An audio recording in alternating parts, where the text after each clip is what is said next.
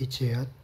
When hunting, it skims the surface of water at high speed to pick up unwary prey such as Magikarp. This Pokemon flies at Mach 2 speed, seeking prey. Its large, large talons are feared as weak weapons. Capable of flying incredibly quickly in full flight, by the time its flapping is heard, it's long gone. It is well, its well-developed chest muscle make it strong enough to whip up a gusty windstorm with just a few flaps. It spreads its beautiful wing made wide to frighten its enemies. It can fly at Mach 2 speed.